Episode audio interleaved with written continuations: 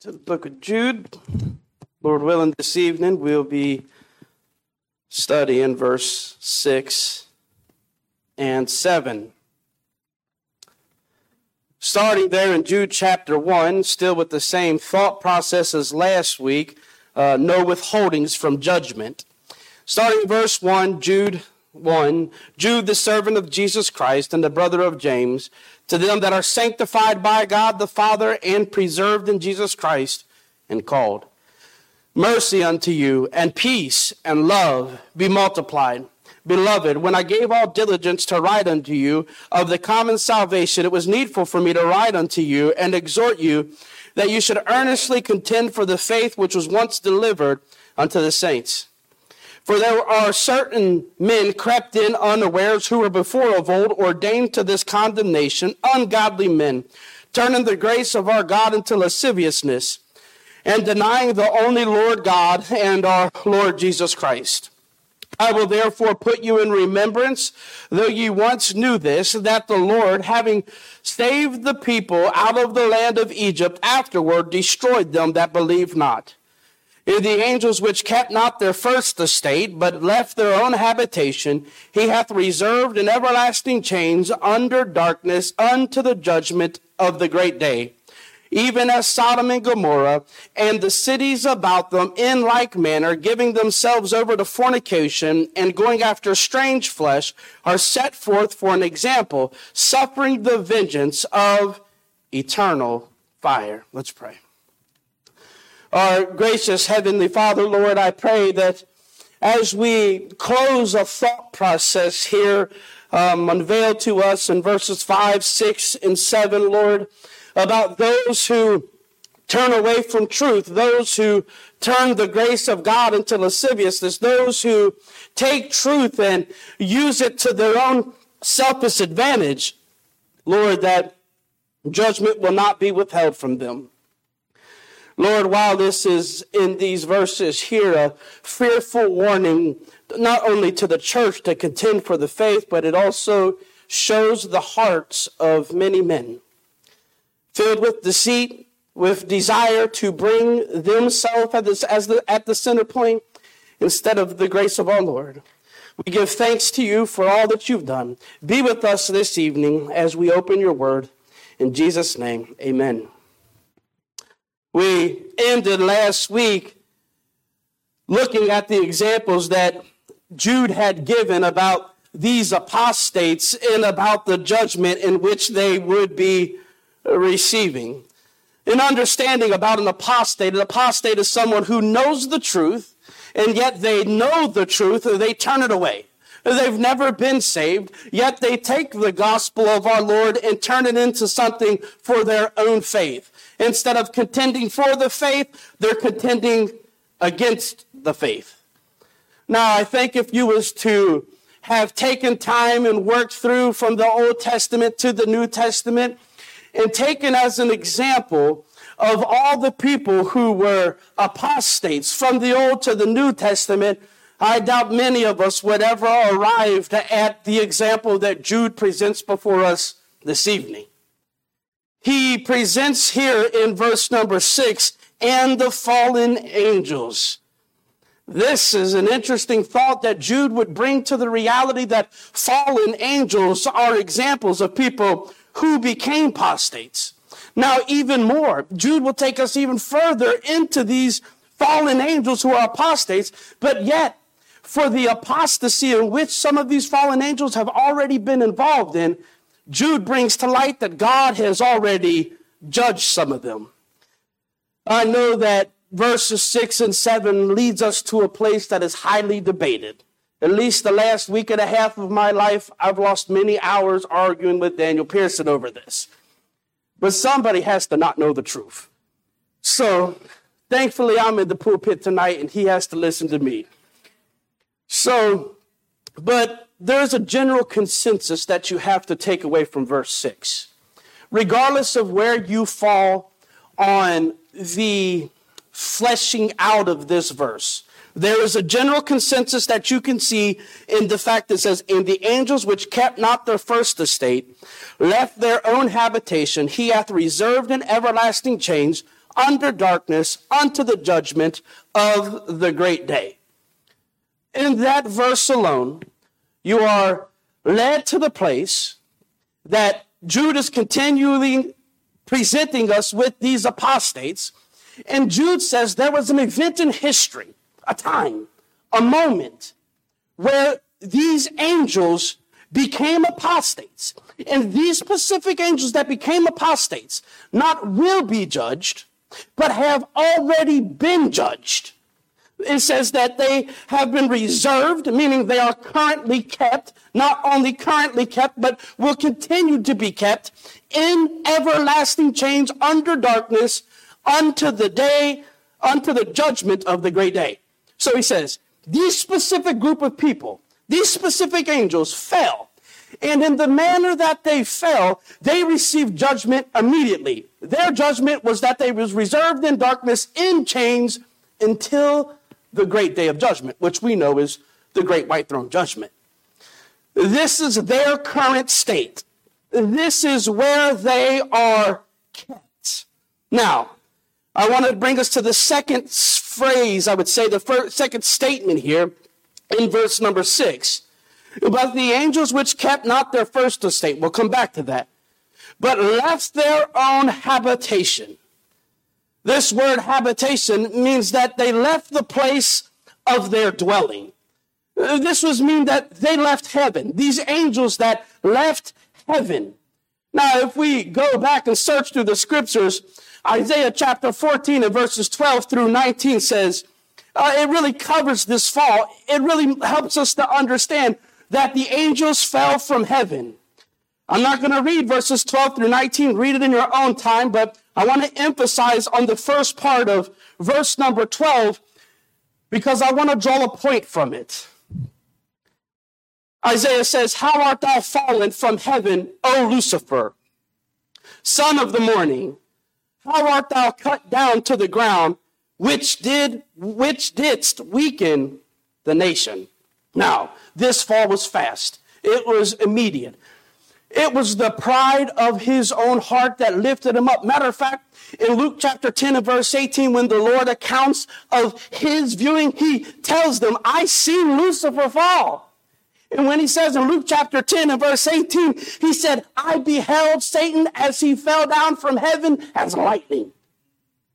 The Lord said, I seen this. I seen him being cast out of heaven.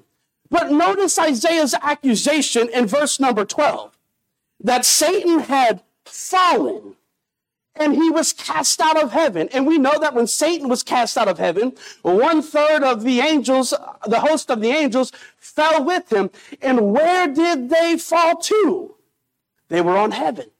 I mean, they left heaven and they had fallen to earth. Why? How do we know that? Where does Isaiah bring this about? He said they were cast out on earth and they did weaken the nations. We know this to be true even in our own life. The Old Testament and New Testament alike.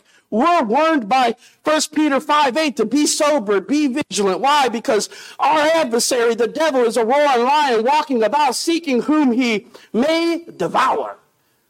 This one third of the angelic host was cast out of heaven as lightning upon the earth, and this is the place in which they do plague. When we read the New Testament, we read through the book of Mark. We studied about the Gadarene demoniac who was possessed with what the Bible called a legion of demons. And there they were cast out of this demoniac and they were sent into the swine and the swine did go over the hill. And, but what happened though? What is the reality is that the one third of the host is, was upon the earth. They plagued the earth. They brought torment upon the earth. That's where these fallen angels were then, and that is where these fallen angels are today. This is the place and where they do dwell. Mm, this is why he says what the earth is what where the prince and the power of the air works. This is the, where those whom have swore allegiance to Satan dwell. But look again at our verse this evening. And the angels which kept not their first estate, but left their own habitation, he hath reserved in everlasting chains under darkness unto the day, unto the judgment of the great day. Did you see that? Now we are caused to pause. We can no longer say that Jude is referencing those that have fallen from heaven. Because those that are fallen from heaven, where did they land? They landed on earth. They were plaguing those people on earth. They were causing trouble here upon earth. So those people whom Jude is referencing that are bound in everlasting darkness aren't the angels that fell from heaven and left their habitation because their habitation is now upon the earth. But yet Jude still brings to light there is a specific group of angels that are bound in this darkness. And as I said, this is where generally everyone agrees that there was a specific group of angels that not only left their habitation, heaven, but they left their first estate and did something so wicked and they did something so vile. It was more than just pride that had lifted them up. It was more than just following after Satan. They did something so wicked, so vile, that God invoked judgment upon them immediately. Even more, Luke says here, well, this first estate, let me say this. This first estate meaning, means really that they didn't keep their principality. If you reference in the book of Luke, Luke uses the same word to speak of magistrates.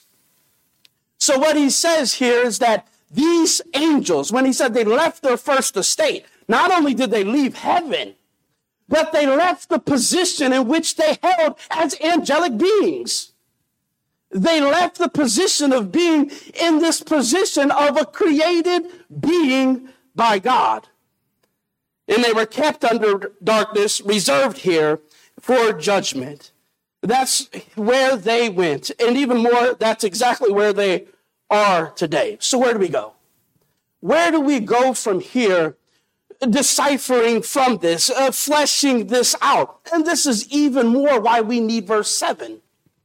See, uh, Jude didn't want to leave it there in verse 6. He wanted to bring us to a greater place of understanding of what exactly these angels did.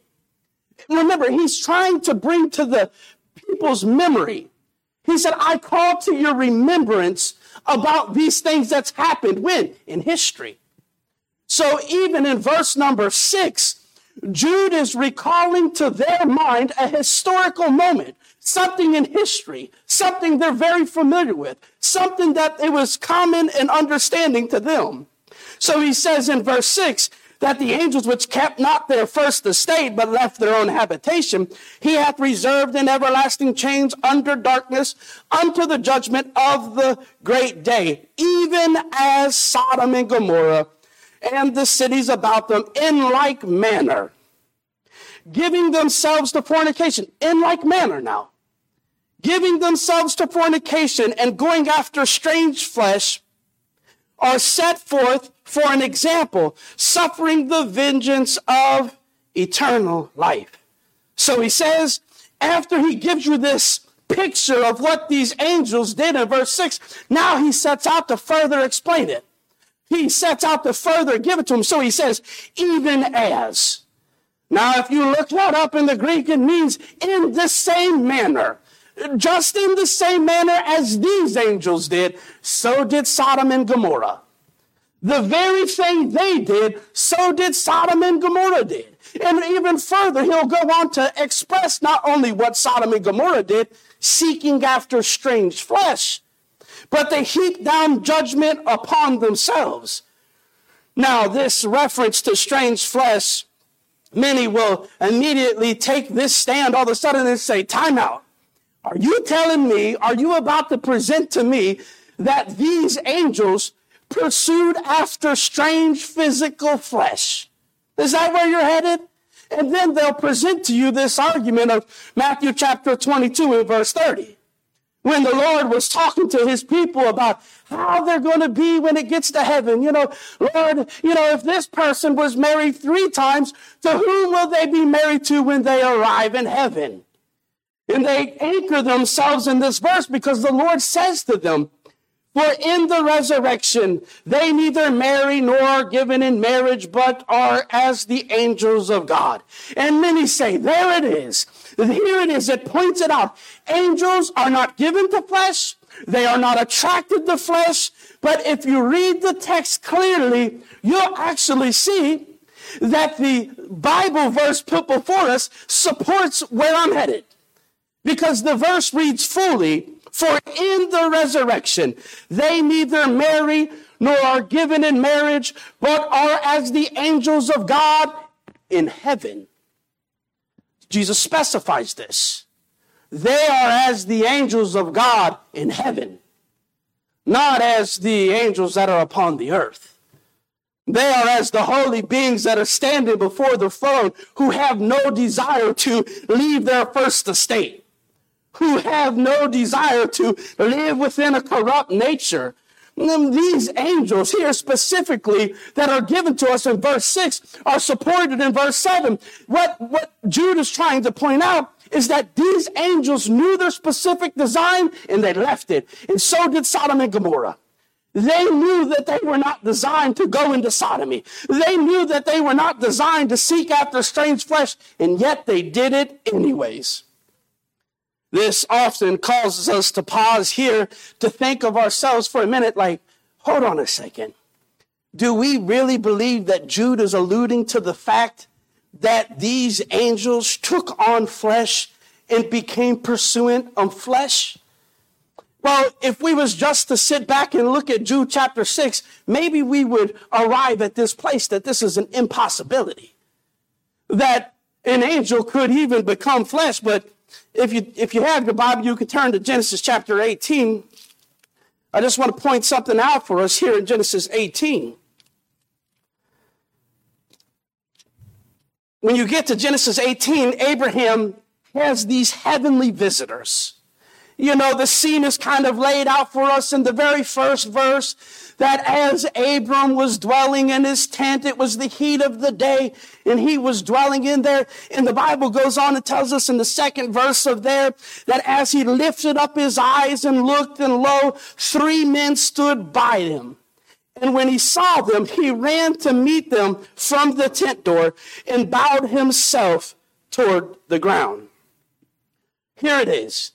He knows that these men are angels that come to present themselves before him, that come to speak with him. Yet he also recognizes that they are in the physical being of a man.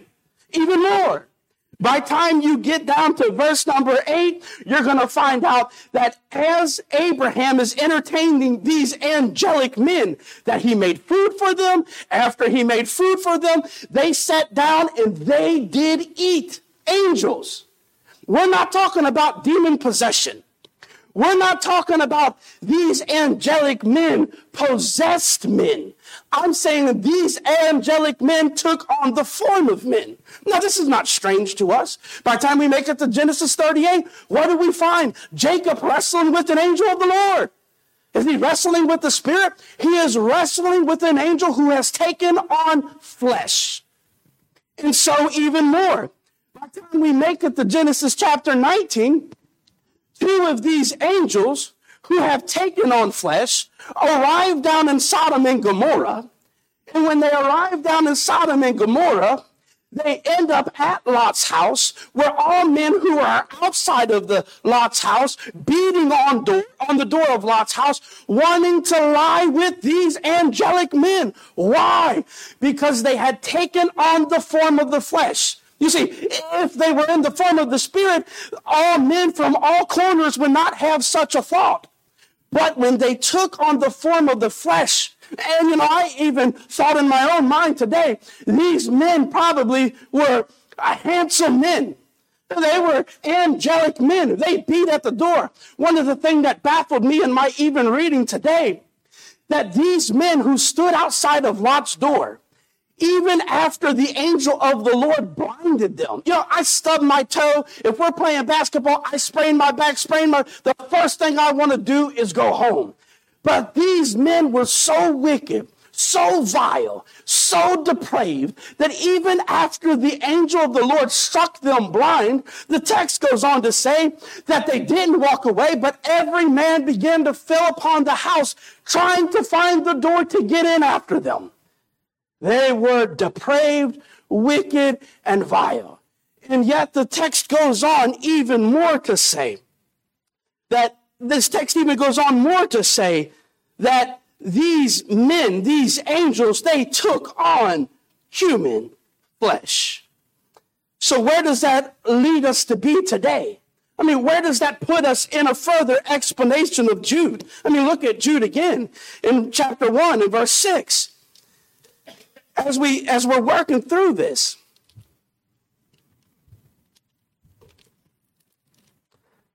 And the angels which kept not their first estate, but left their own habitation, he hath reserved in everlasting chains under darkness unto the judgment of the great day, even as Sodom and Gomorrah and the cities about them in like manner, giving themselves over to fornication and going after strange flesh.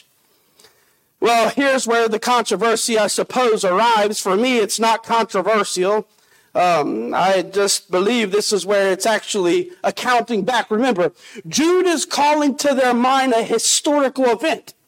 He first draws their attention to where? To where the Israelites was wandering in the wilderness, a historical event that they would remember in their mind. He'll, in verse 7, recall their minds to another historical event. What was the historical event? That of Sodom and Gomorrah.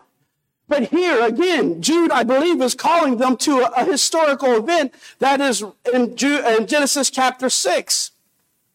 In Genesis chapter 6, in the first five verses there, it says, And it came to pass when man began to multiply on the face of the earth, and the daughters were born unto them, that the sons of God saw the daughters of men, and they were fair.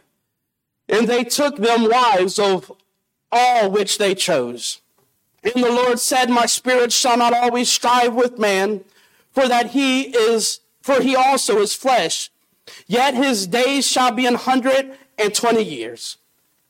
For there were giants in the earth in those days, and also after that. The sons of God came in unto the daughters of men and bare children to them. The same became mighty men which were of old, men of renown. And God saw the wickedness of man was great in the earth, and that every imagination of thoughts of his heart was only evil continually. I believe that when Jude is calling them back to this time in history in which the Jew or when, in which the angels did fall, it's this very text. He's bringing them back there. Now, many will say, well, many will say, some will say, that this text here cl- clearly is pointing out that it was the lineage of Cain and the lineage of Seth, that the godly lineage of Seth seen the daughters of Cain and they did, you know, come together and that this was corrupted. And this, this was corrupted and this is what resulted in God's judgment pouring out upon the face of the earth. I understand that everybody differs, but I view this as problematic. Problematic because this coming together that you see in verse 4, Genesis chapter 6 and verse 4, he tells you of the outcome of this. And there were giants in the earth in those days, and also after that, when the sons of God came into the daughters of men and bare children to them, and the same became mighty men which were of old, men of renown. The result of this union coming together it was a superhuman result. It was not natural. It was nothing that had ever been seen before. Now I know that our minds first go to say, wait a second now. First John chapter 3 and verse 2 says, Beloved, now are we the sons of God. Uh, clearly, he's speaking of some kind of human race here. Now we are the sons of God, and we are, and that's the truth. But where I view this as problematic is that if it was the sons of Seth and the daughters of Cain, then why did God not just say that? Because it wasn't. Well, I believe even more that, you know, we have this, I guess you could say that Job offers this up for us. You know, it's good to evaluate others in history of that time, so to say. Let me give you an example. My kids use this term awesome sauce. I don't even know what that means, right? What, what are you talking about? That's dumb you know, but if I use some kind of term to explain cool in my time, they're not going to get it. Right? The way we call things cool, the way they things call cool is different. But when you're trying to get a thought process here about the Word of God, it's best to use the Word of God to explain the Word of God.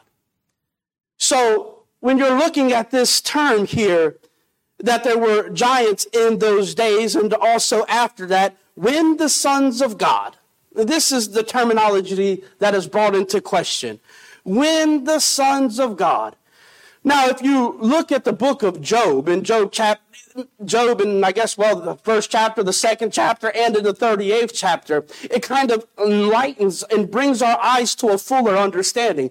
Job, they say, is the oldest written book in the Bible, but Job probably took place at some point in history around Genesis chapter 11 during the time of Abraham. But when you read the book of Job, this is what you're brought to the attention of three times. Job chapter 1 and verse 6. Now there was a day when the sons of God came to present themselves before the Lord, and Satan came also among them. Again, in Job chapter 2 and verse 1. And there was a day when the sons of God came to present themselves before the Lord, and Satan came also among them to present himself before the Lord. Job chapter 38 and verse 7 when the morning stars sang together and all the sons of God shouted for joy. What does that mean? What, what does he keep trying to draw out? What is Job furthering to explain here? The, the angels, these sons of God that came to present themselves before the Lord continually, were the angels of the Lord. They were his created being. A matter of fact, to even further emphasize this, up until the fourth century of the early church, it was a common understanding that Genesis chapter 6 referred to angelic host when it referred to the term sons of God. Josephus, who, writ, who wrote during the time of Christ, he also referred and believed that it was a common belief that Genesis chapter 6 in the fourth verse was angelic host. Even more, Enoch, the book of Enoch. Now, I'm not trying to bring to light Enoch that it has some kind of scriptural authority. I'm not. Historical value, true. And even here in the book of Jude, did we not already see that Jude references Enoch in his book, in his writing about this coming judgment that would come upon them? Jude even tells us about this in the 14th verse. Yet they all bring our minds to this that what happened with these angelic hosts was not natural.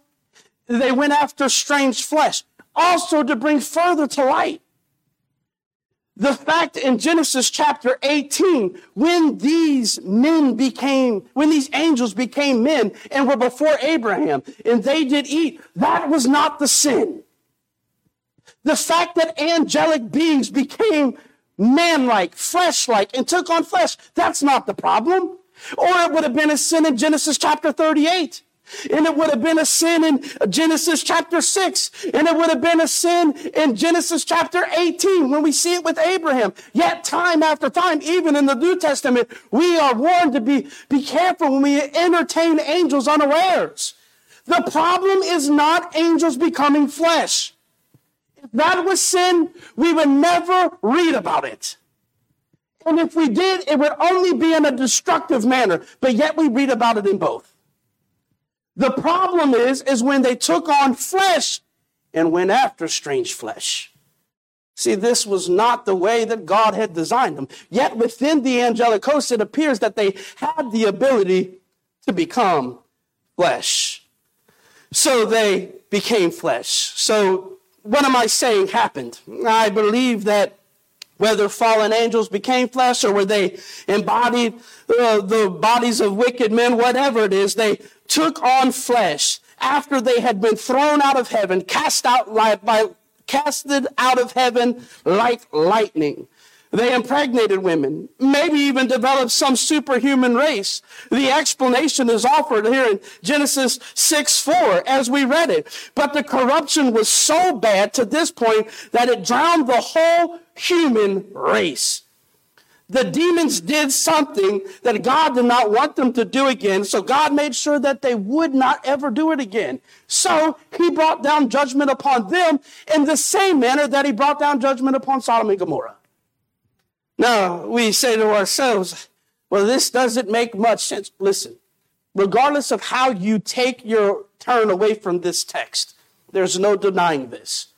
That whatever these angelic beings did, even if you don't see the Genesis chapter 6 relation, whatever they did, it was wicked, it was sinful, it was sexual, and even in this wicked, sinful, sexual situation, it brought down specific judgment from them that was separate from the judgment that we know that's coming for all the demonic angels, the fallen angels that still roam the face of the earth, where Satan even is today.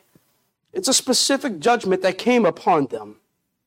But I really feel like reading this again together, Jude really does this great job, in my opinion, of tying these two together.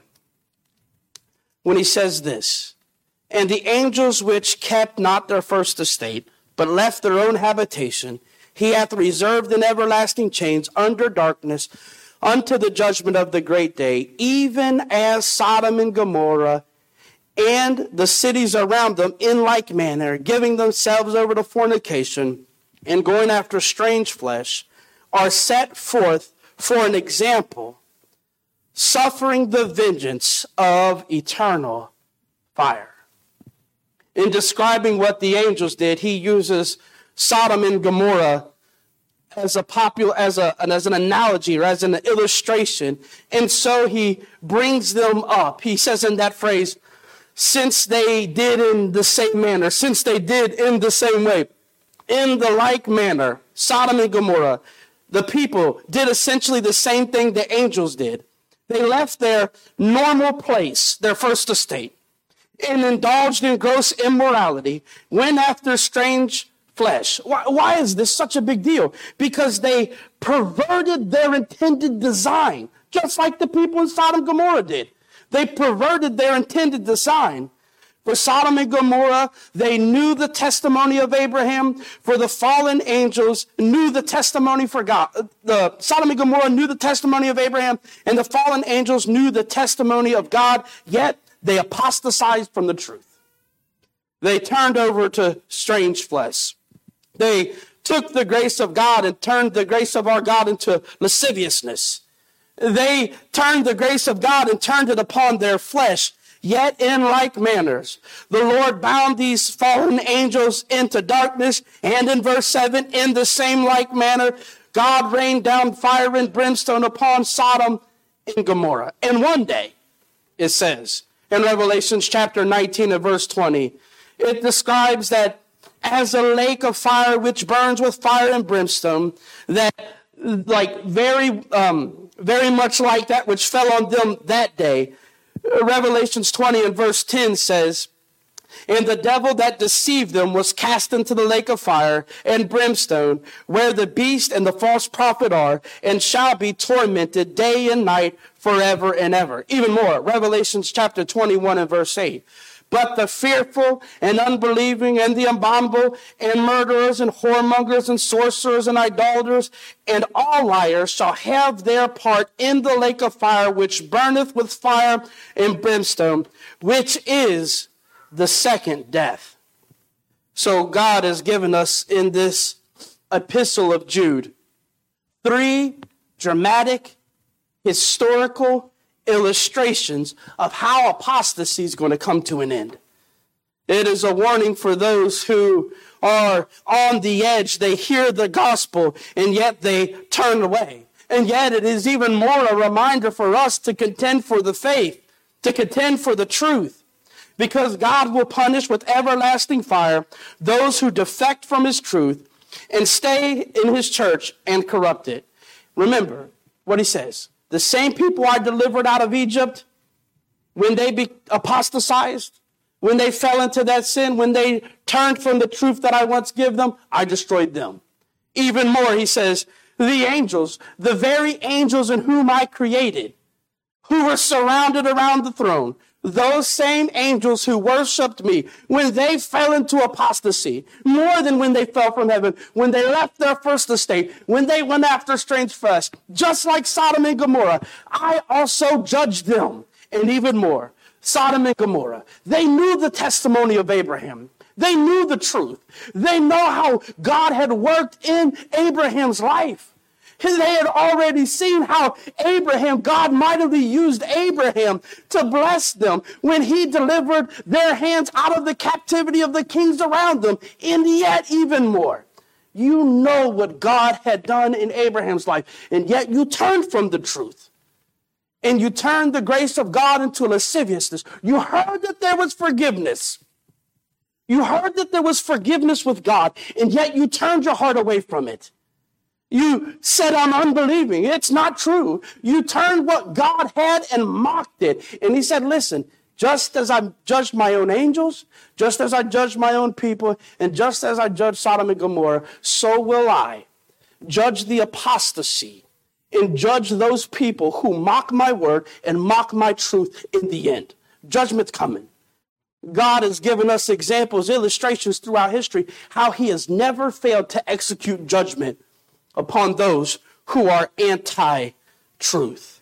So it raises the stakes for us in this battle of truth in Hebrews chapter 10 and verse 29. How much sore the punishment. Suppose ye, in Hebrews 10 29, suppose ye shall be thought worthy, who hath trodden under the foot of the Son of God, and hath counted the blood of the covenant, wherewith he was sanctified, an unholy thing, and hath done despite unto the Spirit of grace. We are so much more accountable for those who know truth, for those who've heard truth, whether we are saved or unsaved.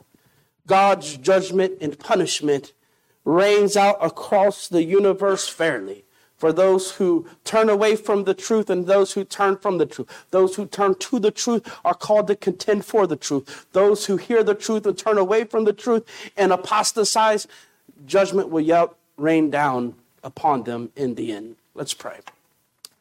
Our gracious Heavenly Father, Lord, I thank you for the opportunity, as always, to, to study your word, to get a deeper understanding of the truth that existed, exists in your word, Lord. I pray that you'll um, cause in our hearts to bring us to a deeper place of understanding, to flesh the word of God out for ourselves, to get a place of understanding for truth in ourselves, Lord, to find a place of peace in your word, but not to view the word of God as um, not able to be understood, not to view it as a place in which uh, we don't want to dive deeper in fear of not understanding. But Lord, that we pray for your help and that we pray for your guidance and that we dive into your word, Lord, and understand and collect these great truths and fruits that you have for our growth.